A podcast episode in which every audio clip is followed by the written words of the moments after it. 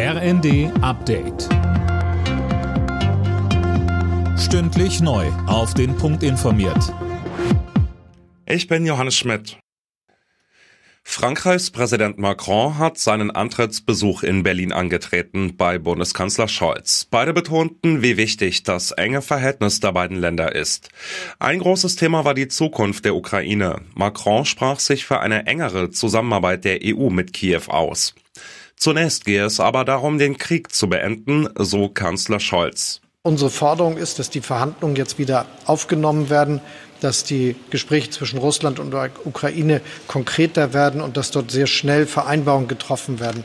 Es sollte nicht so sein, dass jetzt noch weiter nach den vielen, vielen tausenden toten Menschen sterben, dass noch mehr Zerstörungen in der Ukraine angerichtet werden, sondern wir müssen jetzt dazu kommen, dass Fortschritt in den Verhandlungen erreicht wird. Bei seiner Rede zum Jahrestag des Sieges über Hitler-Deutschland hat Russlands Präsident Putin nicht wie befürchtet eine Generalmobilmachung befohlen. Er hat den Angriff auf die Ukraine als reine Verteidigungsaktion dargestellt.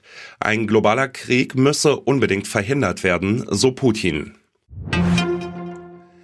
In Sachen bezahlbares Wohnen droht eine dramatische Notlage. Das sagt der Bundesverband deutscher Wohnungs- und Immobilienunternehmen.